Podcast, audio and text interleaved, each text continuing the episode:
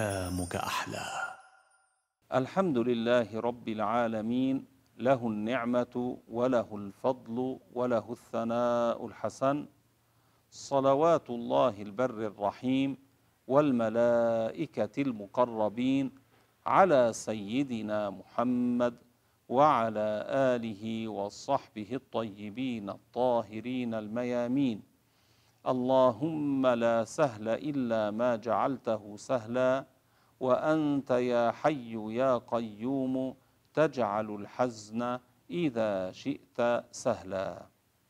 وبعد فقد ذكرنا أنه يجب ترك جميع المحرمات ونهي مرتكبها ويجب أداء الواجبات على ما أمر الله سبحانه وتعالى من الإتيان بالأركان والشروط واجتناب المبطلات وأن نأمر من لا يفعلها بفعلها على الوجه الذي أمر الله الآن ما هو الحرام؟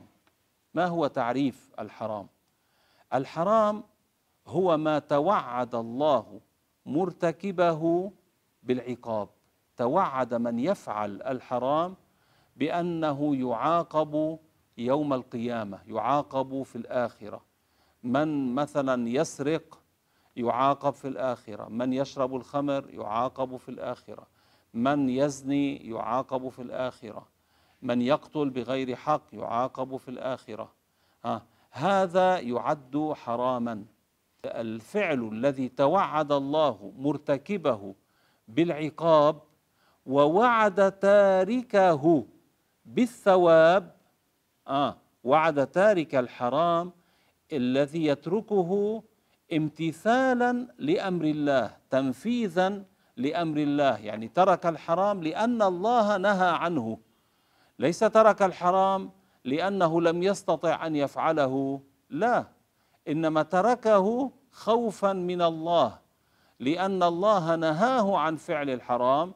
هذا يكون له ثواب. يعني الحرام.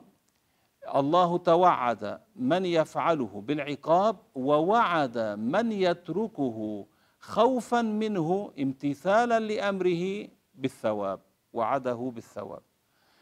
هذا الحرام. الواجب ما هو؟ يعني الفرض والواجب. الفرض هو ما توعد الله تاركه بالعقاب ووعد فاعله بالثواب يعني عكس الحرام. يعني من يترك الواجب يترك الصلاة مثلا الصلاة من الصلوات المفروضة الصلوات الخمس أو صلاة الجمعة على من تجب عليه فيترك الواجب هذا توعده الله تعالى بالعقاب. وإن فعل الواجب طلبا للثواب من الله تبارك وتعالى هذا يكون له الأجر عند الله عز وجل. هذا آه هذان الأمران من أقسام فعل العبد. منه ما هو واجب ومنه ما هو محرم. وكذلك هناك أقسام أخرى. منه ما هو مندوب ومنه ما هو مكروه ومنه ما هو مباح. المندوب آه هو ما وعد الله تعالى فاعله بالثواب لكن ليس على تاركه عقاب. هذا المندوب النافلة المسنون كل هذه أسماء لشيء واحد مستحب. فهذا من فعله طلبا للثواب يكون له أجر لكن من تركه ليس عليه عقاب في الآخرة. والمكروه من فعله ليس عليه عقاب في الآخرة المكروه غير الحرام. من فعله ليس عليه عقاب في الآخرة لكن من تركه امتثالا لأمر الله هذا يكون له أجر عند الله سبحانه. أما المباح فهو ما استوى فعله وتركه. مثلا إن أكل هذا مباح. إن عمل الرياضة هذا مباح إن سبح هذا مباح. فهذا إن فعله ليس له ثواب وليس عليه عقاب. وإن تركه ليس له ثواب وليس عليه عقاب.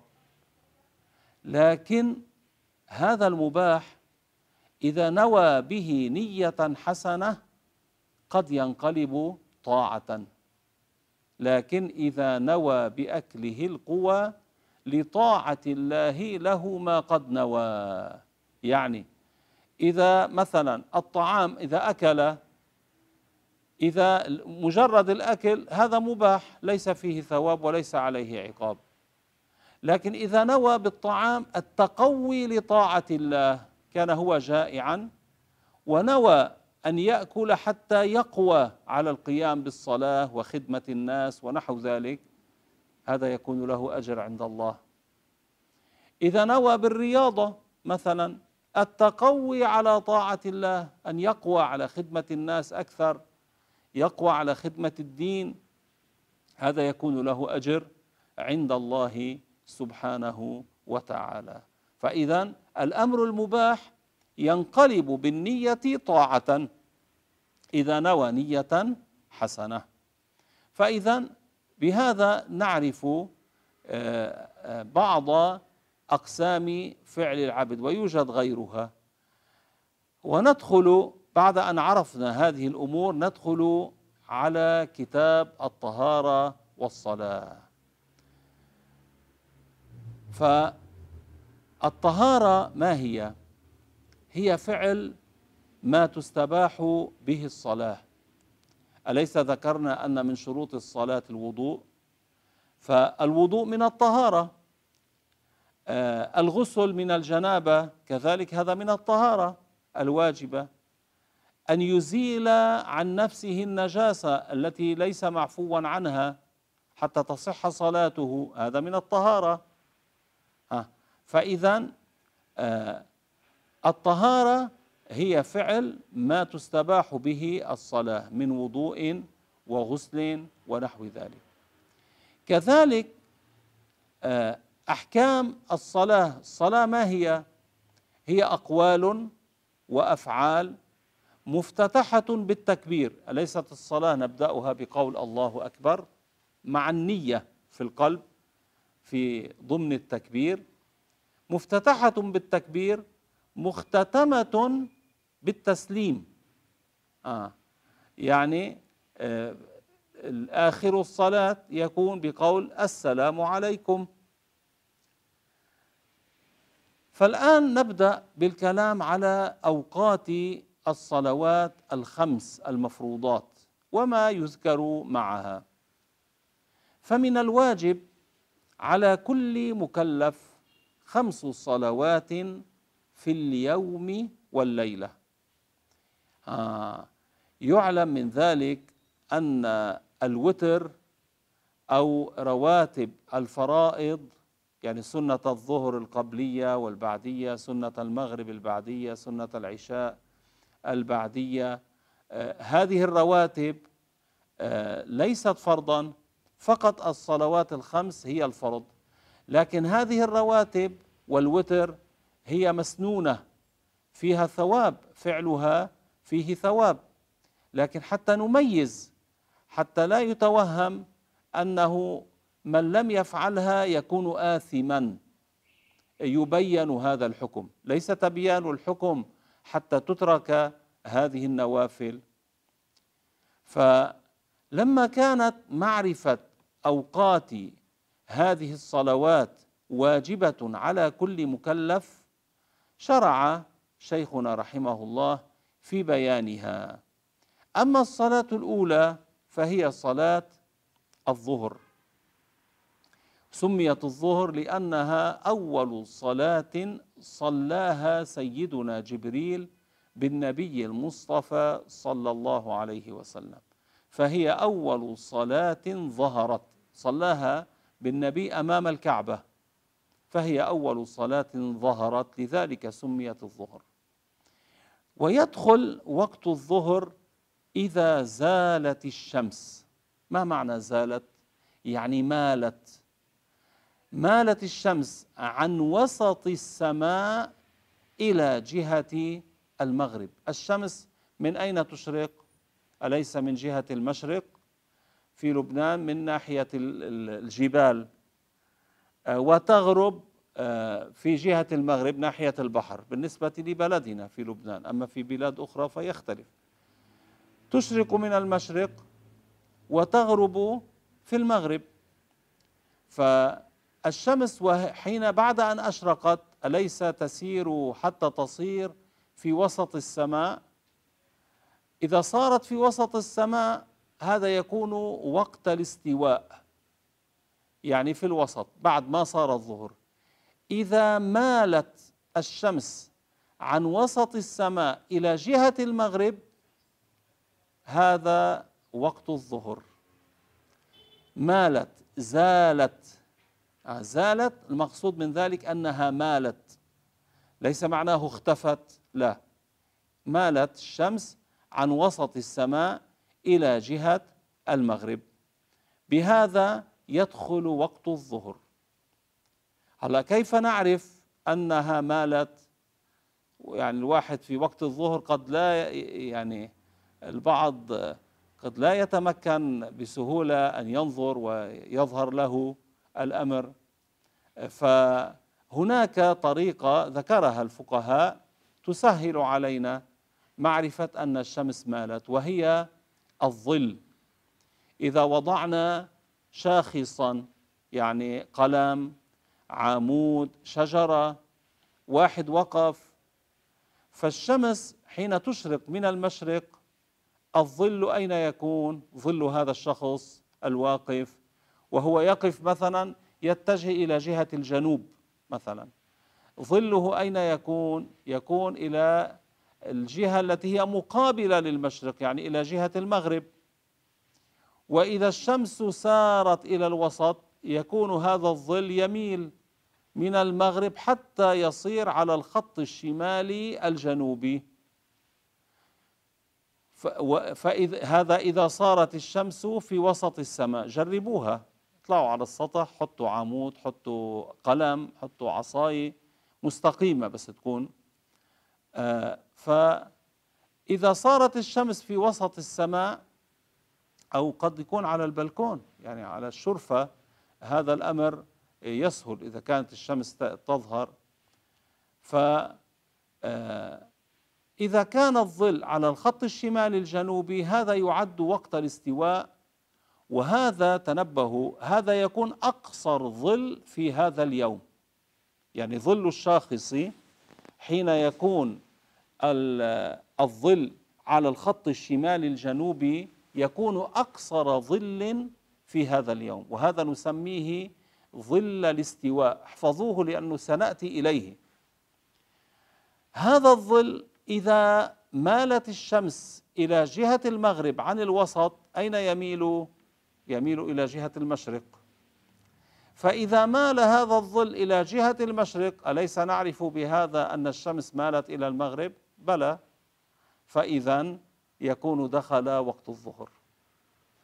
الشمس تميل إلى جهة المغرب والظل يميل إلى جهة المشرق ويطول لأن الشمس لا تكون عمودية تكون على المحور آه، اللي بيقولوا له الزد اكسس يعني المحور اللي هو آه، في هناك ميلان ليس آه، عمودية تماما فوق فوق الشاخص.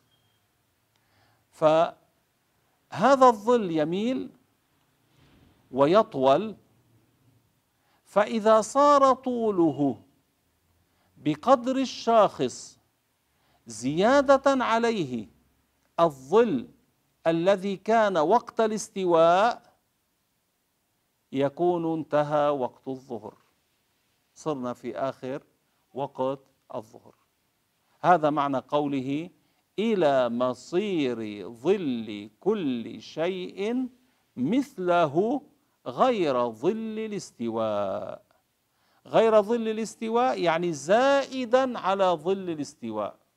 يعني إذا كان العمود مثلا الشاخص الذي نراقب ظله طوله متر لنقل نسهل الأرقام وكان ظل الاستواء نصف متر فإذا صار طول الظل مترا ونصف يكون انتهى وقت الظهر.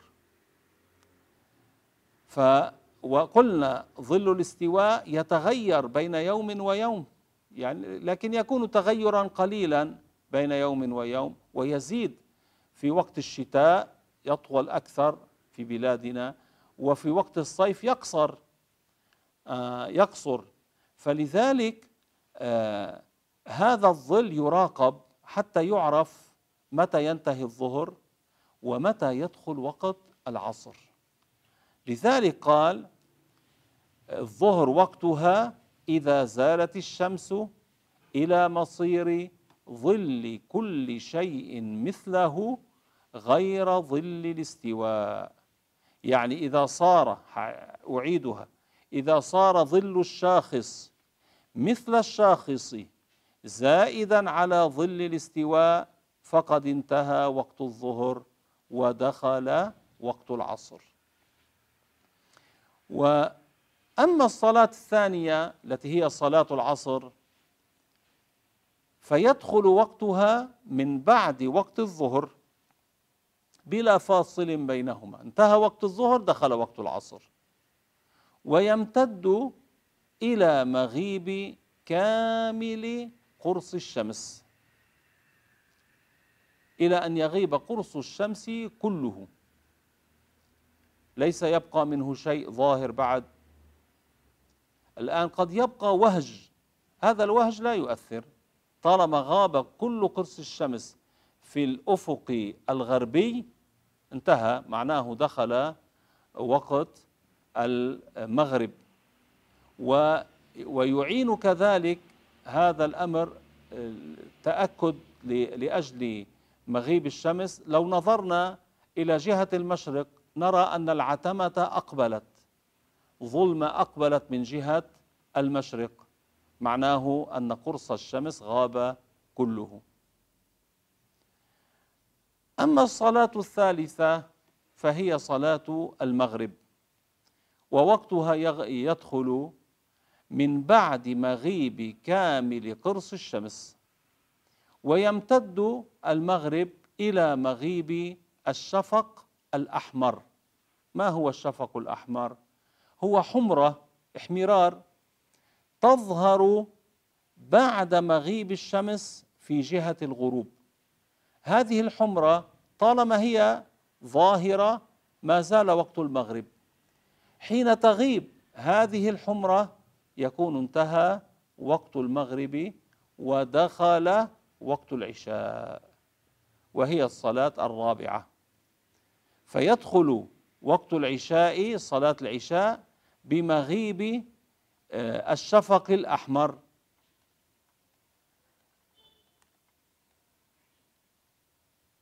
ويمتد العشاء إلى طلوع الفجر الصادق.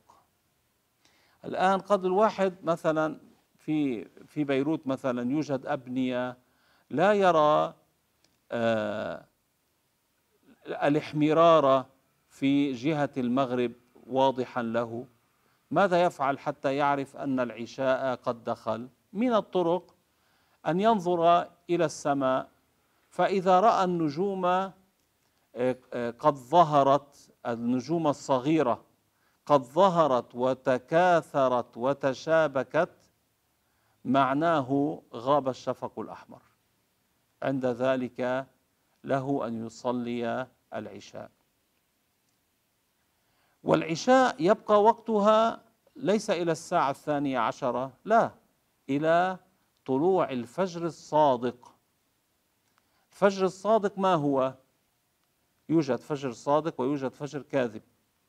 الفجر الصادق هو بياض معترض يعني بالعرض في جهة الأفق الشرقي. هذا البياض يبدأ دقيقا ثم ينتشر ويتوسع.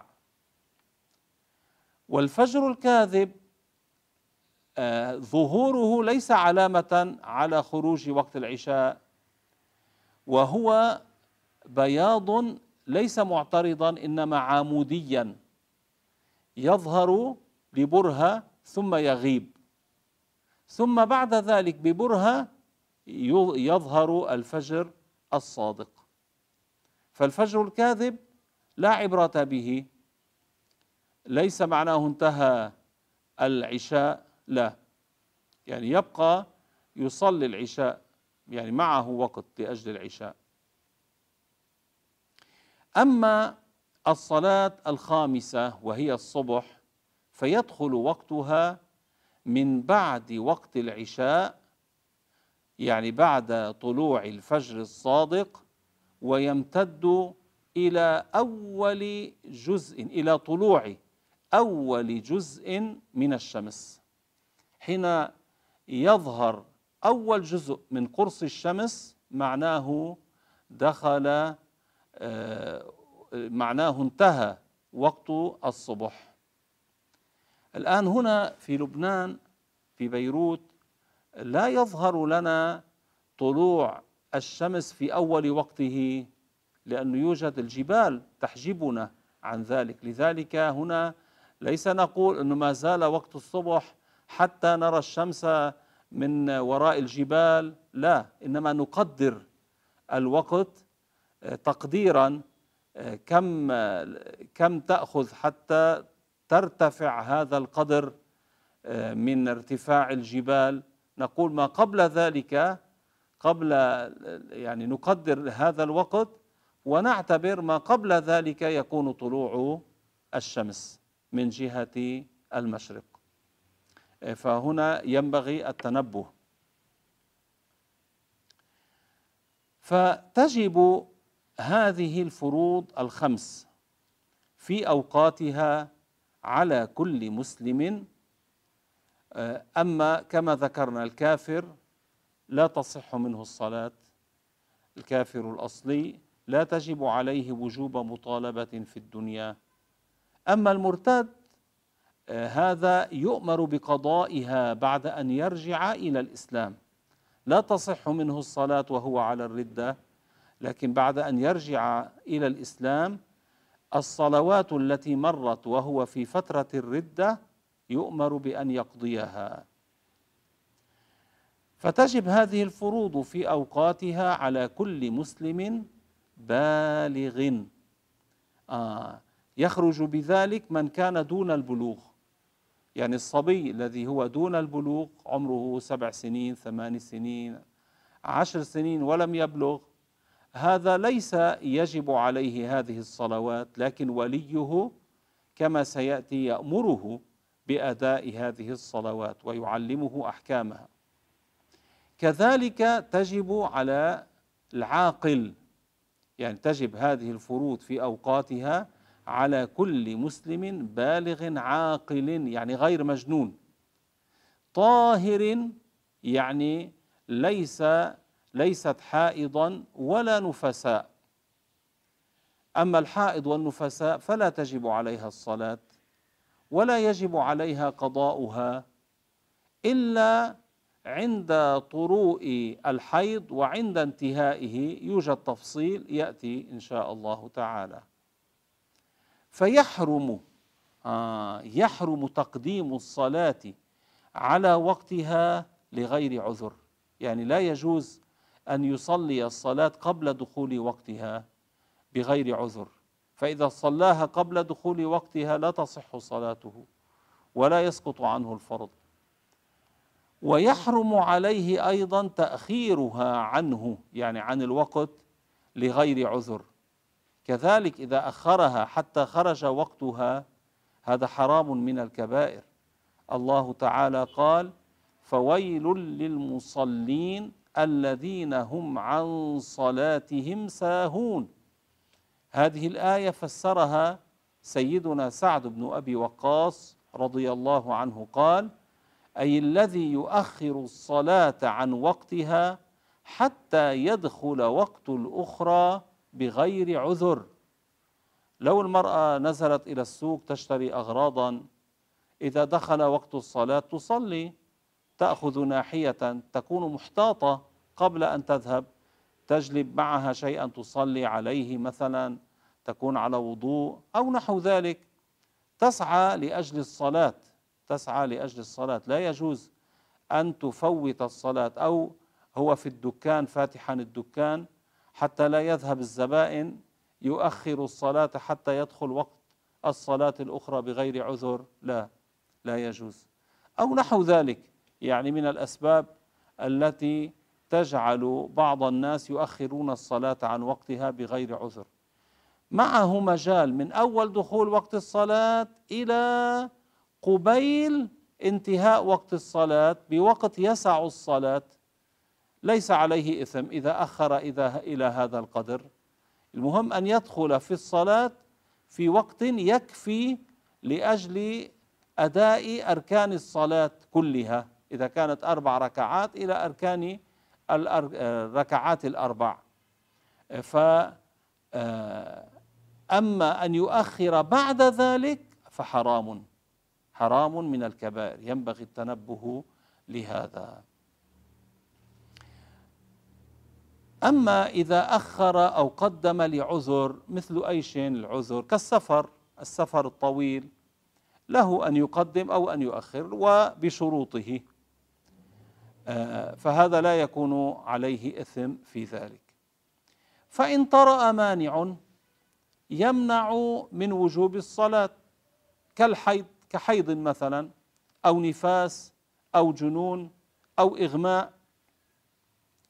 وكان طروؤه طروء هذا المانع طروء هذا الحيض أو الجنون بعدما مضى من أول وقتها يعني من أول وقت الصلاة التي طرأ فيها المانع ما يسعها. يعني مرة مضى ما يسع الصلاة فقط وطرأ المانع.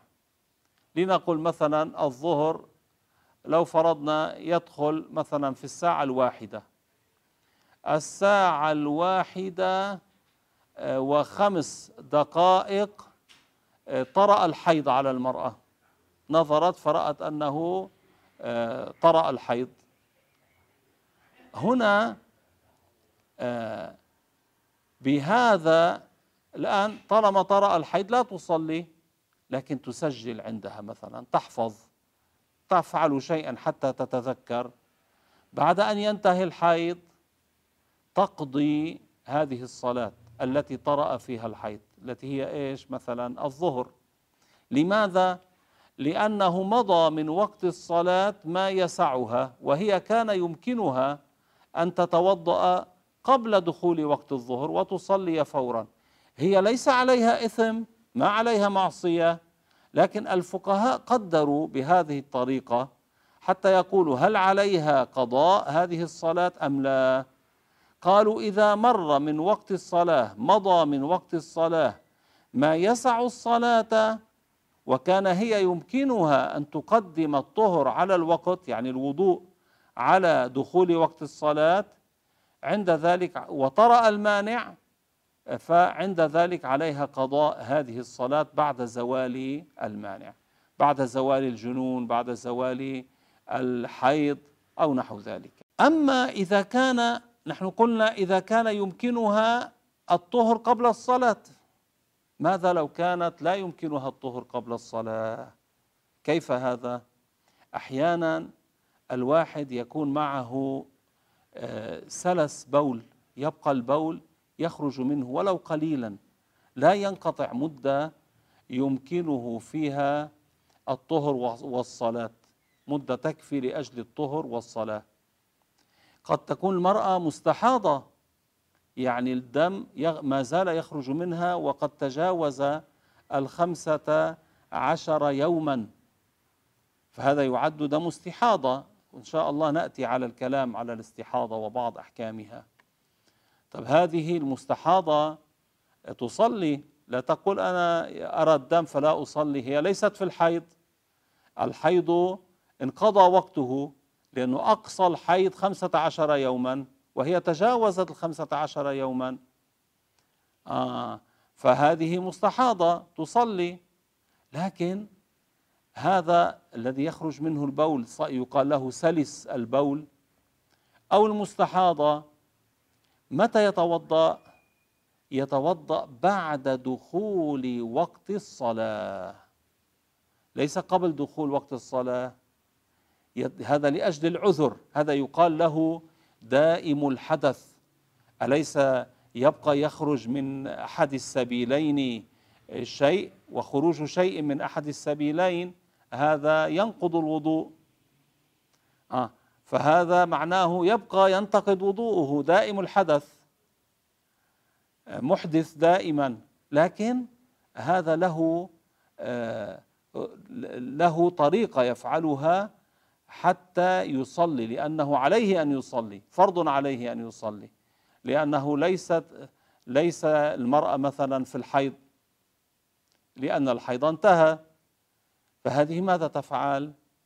بعد دخول وقت الصلاة تستنجي وتحشو المكان أو تلفه إذا كانت صائمة مثلا لا تحشوه إذا كانت صائمة وتتوضأ بنية استباحة فرض الصلاة. ليس بنية رفع الحدث إنما بنية استباحة فرض الصلاة تستبيح الصلاة. وتصلي فورا يعني لا تتأخر عن الصلاة فورا تصلي. بعد الوضوء تصلي فورا فبهذا تصح صلاتها. كذلك صاحب السلس قد يكون سلس ريح لا ينقطع مدة يمكنه فيها الطهر مع الصلاة. فهذا المرأة مثلا التي لا يمكنها تقديم الطهر على الوقت آه، ماذا ينبغي أن يمضي من الصلاة حتى آه، ثم يطرأ المانع حتى يكون عليها أن تقضي هذه الصلاة؟ قالوا لأن هذه لا يمكنها أن تقدم الطهر على الوقت فهنا انطرأ المانع بعدما مضى من وقت الصلاة ما يسعها وطهرها عند ذلك يكون عليها القضاء إذا طرأ المانع. ومتت عليها القضاء إذا انتهى المانع إذا انقطع الحيض. تقضي هذه الصلاة. فإذا هذا معنى كلام شيخنا رحمه الله. نعيده حتى هذه المسائل الفقهية ينبغي أن نركز عليها لنحفظها لأن نطبقها. إذا لم نحفظها كما ينبغي فقد ننسى تطبيقها كيف تطبق.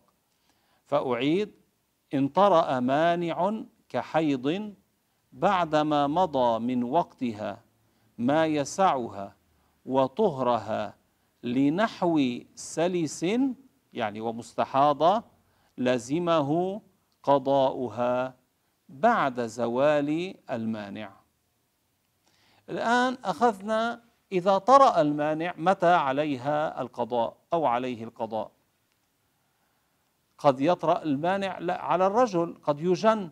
مثلا آه، قد يجن بعد دخول الوقت بما يسع الصلاة وهو ليس سليسا ليس معه السلس آه، فهذا عليه بعد أن يفيق. إذا لنقل استغرق جنونه مثلا يوما كاملا أو يومين بعد أن يفيق يقضي أي صلاة؟ الصلاة الأولى. التي طرأ فيها المانع. أما الصلوات الأخرى التي مرت وهو في حال الجنون ليس عليه قضاؤها. لكن عند انقضاء المانع كذلك هناك تفصيل. ذكرنا التفصيل عند طروع المانع عند البداية. الآن عند النهاية عند انقطاع المانع ذهاب المانع. هذا الذي قال الشيخ رحمه الله أو زال المانع. وقد بقي من الوقت قدر تكبيرة. يعني بقي من الوقت قدر قول القائل الله أكبر أو أكثر. يعني أقل شيء قول الله أكبر. وما زاد على ذلك. يكون زال المانع وقد بقي من وقت الصلاة قدر قدر تكبيرة الإحرام أو زيادة عند ذلك لزمته هذه الصلاة التي زال المانع فيها يعني ثبتت في ذمته. نعم هو لا يلحق أن يصليها فورا إذا كان فقط لقدر قول الله أكبر لكن ثبتت في ذمته يقضيها في وقت مثلا لنقل ذهبت وقت العصر انقضى المانع ودخل المغرب يصلي المغرب ويقضي العصر ويصلي والأحسن إذا كان معه وقت يصلي العصر أولا بالترتيب ثم يصلي المغرب. بل آه، قال وكذا ما قبلها إن جمعت معها. ها يعني هل يصلي فقط العصر؟ لا. قال يصلي الظهر ثم العصر ثم المغرب. لماذا هنا؟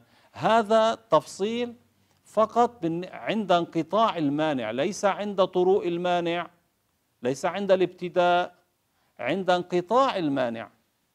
إذا انقطع المانع في وقت الصلاة فقلنا لزمته هذه الصلاة ولو كان انقطع قبل انتهاء الصلاة انتهاء وقتها بقدر تكبيرة بقدر قول الله أكبر لزمته هذه الصلاة صارت في ذمته. طيب ماذا عن الصلاة التي قبل هذه الصلاة؟ قالوا إذا كانت الصلاة التي قبل هذه الصلاة مما يجمع مع هذه الصلاة في وقت العذر كذلك لزمته يعني أليس في إذا كان الواحد في سفر له أن يجمع الظهر مع العصر؟ وأن يجمع المغرب مع العشاء معناه الظهر تجمع مع العصر للعذر والمغرب تجمع مع العشاء للعذر تقديما أو تأخيرا. ها فإذا زال المانع مثلا في وقت العصر فهنا قلنا لزمته العصر. طيب الظهر أليس تجمع في حال العذر؟ بلى. فإذا كذلك لزمته الظهر. أما لو لزم أما لو زال المانع لنقل في وقت الظهر. لزمته الظهر. ويصلي العصر لأنه يصير مثلا في وقت العصر وقد ليس زال عنه المانع ليس عليه مانع. ماذا بالنسبة للصبح؟ الصبح لا تجمع مع الظهر في وقت في حال العذر. الصبح تصلى في وقتها. لا تجمع مع العشاء ولا تجمع مع الظهر. تصلى في وقتها. آه فإذا لا يكون عليه قضاء الصبح. يعني إذا زال المانع في وقت الظهر عليه قضاء الظهر. إذا كان هو ما زال في وقت الظهر ومعه وقت للصلاة فورا إذا كانت المرأة مثلا حائط فورا تغتسل وتصلي. تلحق. الصلاة. أما إذا كان ليس هناك وقت إلا قدر تكبيرة الإحرام ودخل وقت الصلاة التي تليها فهنا مثلا إذا كانت حائط تغتسل وتصلي الظهر ثم تصلي العصر لأنها في وقت العصر صاحبة الوقت. وتصلي الظهر لأن المانع زال في وقت الظهر وليس عليها صلاة الصبح. لأنها وقت الصبح كانت في حال الحيض فليس عليها قضاؤها. فإذا هكذا نكون أخذنا آه، عند طروء المانع. ماذا عليه من قضاء؟ متى يكون عليه القضاء؟ وعند آه، زوال المانع ماذا يكون عليه من القضاء؟ والشيخ رحمه الله حتى يوضح هذا أكثر ويؤكد المعنى ذكر التفصيل قال فيجب العصر الشيخ يعطي المثال. فيجب العصر مع الظهر لأنها تجمع معها للعذر. فيجب العصر مع الظهر إن زال المانع. المانع ما هو قلنا؟ الحيض الجنون. بقدر تكبيرة قبل الغروب. زال المانع بقدر تكبيرة قبل الغروب. يعني في وقت العصر ضمن قدر تكبيرة بعد ذلك صار المغرب. يجب هنا إيش؟ العصر الصلاة التي زال المانع فيها ويجب الصلاة التي قبلها لأنها تجمع إذا كانت تجمع معها في حال العذر وهذه تجمع معها الظهر تجمع مع العصر. وصاحبة الوقت ما هي المغرب؟ لأنه آه، مضى قدر تكبيرة ودخل المغرب. فصاحبة الوقت المغرب كذلك يجب صلاتها في وقتها. مثال آخر الشيخ ذكر وتجب العشاء مع المغرب لأنها تجمع معها للعذر بإدراك قدر تكبيرة قبل الفجر. يعني زال المانع قبل دخول الفجر بقدر تكبيرة يعني في ضمن وقت العشاء فهنا عليه قضاء عليه صلاة العشاء وعليه أن يصلي المغرب أيضا. صلاة المغرب أيضا أكيد وصلاة الصبح اللي هي صاحبات الوقت. هكذا نكون أنهينا الكلام على أوقات الصلوات الخمس. وعلى ما إذا طرأ مانع ما هي الأحكام؟ وصاحب السلس ما هو أحكامه؟ ما هي أحكامه؟ والمستحاضة بعض الأحكام ذكرنا. وإذا زال المانع ماذا ينبغي أن يفعل؟ وسبحان الله والحمد لله رب العالمين وصلى الله وسلم على سيدنا محمد وعلى آله وصحبه.